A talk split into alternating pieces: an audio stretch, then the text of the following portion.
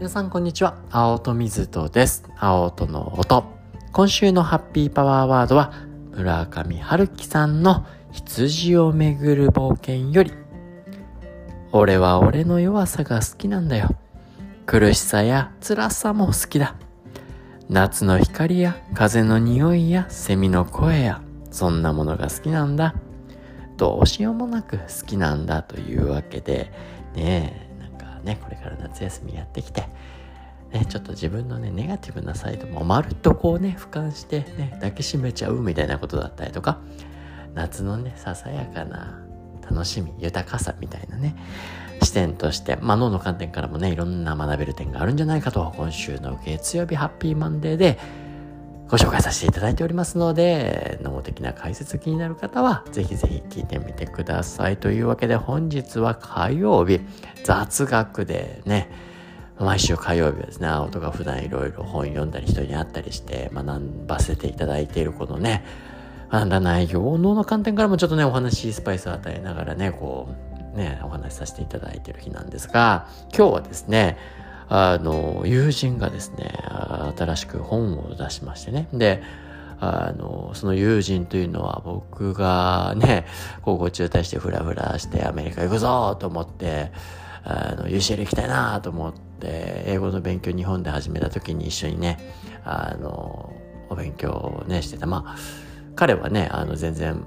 当時ね年齢で言ったら僕よりも若かったけれどもねちゃんと高校出てでその後もうね、海外行くぞっていうね、もう素晴らしい、あの、学生ではあったんですけど、ね、野球やってる、ね、一緒に野球やってたみたいなつながりだったとかね、あの、素敵な人だなと思って、ハッチやね、ショートさんっていうんですけど、ね、ショート、ショート、ショートって言ってたんでね、あの、あのね、はい、八谷さんがですね、新たにこう、本を書かれてですね、彼ほんま本当にね、ユニークな子だったな、面白い。なんか、ユニーク優しい、なんかすごく本当に心優しい、ね、人だなってずっと思ってたんですけど、ね、何やってんのか、ね、ずっと音沙汰はお互い取ってなかったんですけど、今回、本をですね、あの、検本いただいて、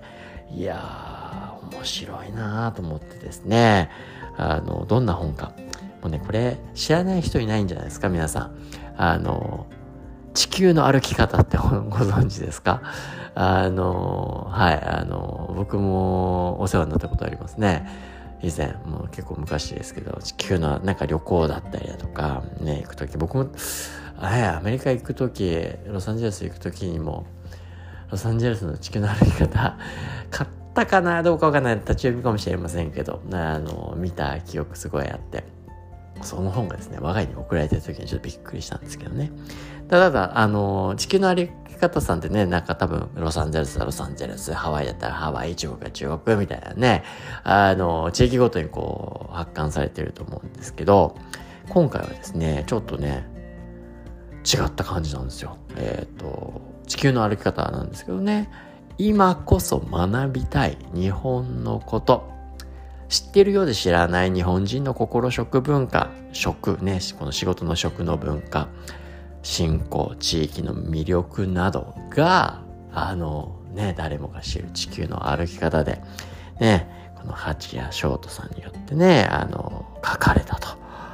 いや、非常にね、これ、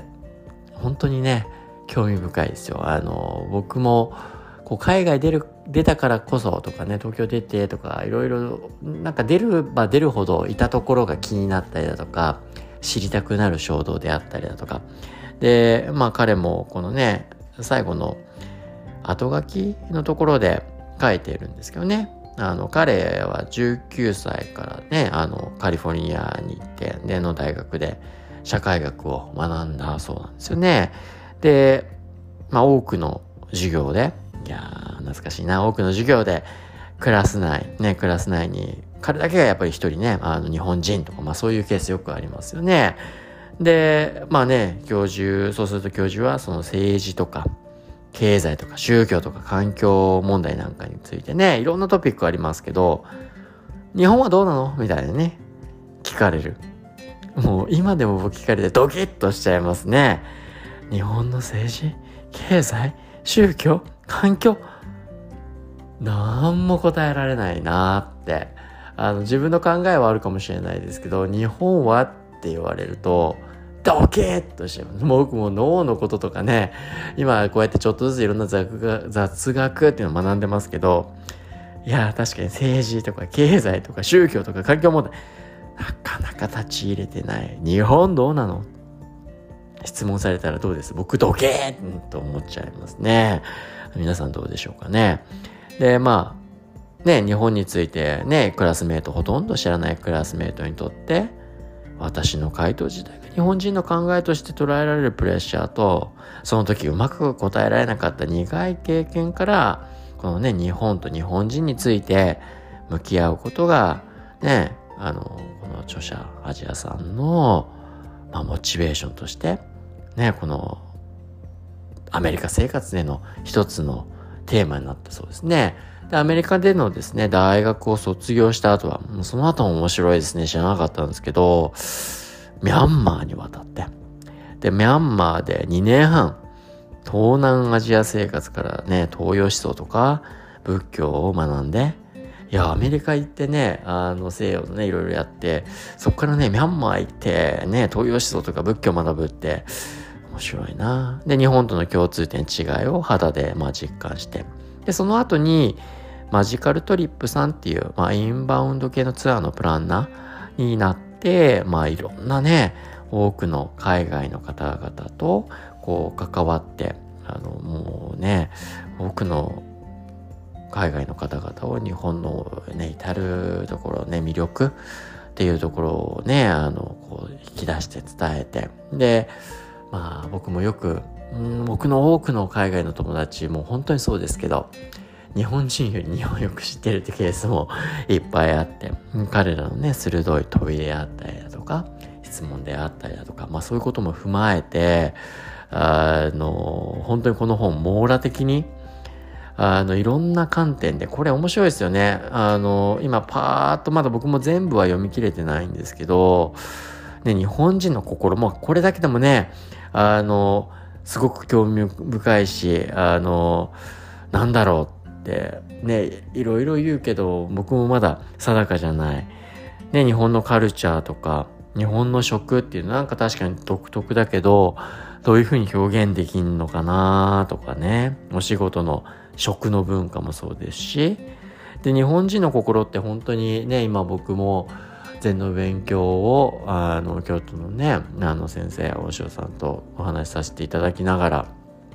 学ばせていただいておりますけどあのまだまだね深いところがあってああなんか脳的にまだまだ理解できないなとかあのもっともっと学ばなきゃなって常に思わされますけどそういったことであったりとか、ね、地理とか文化だったりとかね日本独自のあの、信仰とか宗教とかってどんなものとか、そもそも日本のルーツとかって、どういうものとかね、あ、皆さん知ってます？僕も全然ね、ほんとそういう、まあ僕がちょっとね、小中高時代とかはあまりに勉強しない、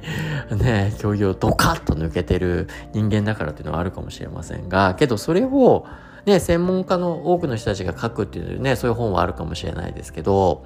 これのやっぱ面白さって実際に海外からやってきた人といろんな対話をしていく中であの見えてくるこの日本の図であったりとか日本の価値みたいなところにあの翻って考察されていたりだとかあのお話をされているっていうのが、まあ、非常に興味深いですしなんかあとすごいポップに楽しくねあの読めるテイストになっていて僕もなんだか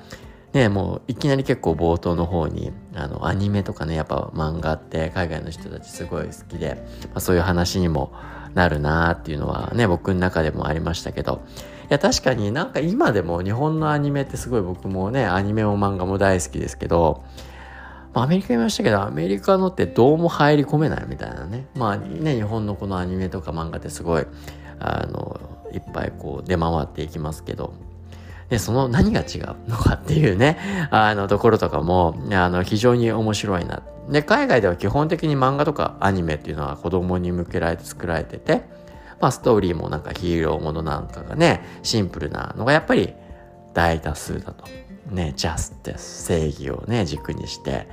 主人公 VS 敵みたいなね、正義のヒーロー VS 悪みたいなね、わかりやすい構図の中で展開されることがね、あの、多いですよと。けど一方、日本の漫画って、まあ言われるとそうだなと思ったんですけど、や子供だけじゃなくて、大人も結構楽しめるように作られていて、あの、まあね、英明期の手塚治虫さんの影響なんかで、社会的普遍的なね、いろんなテーマが取り上げられていて、で、話の展開なんかも、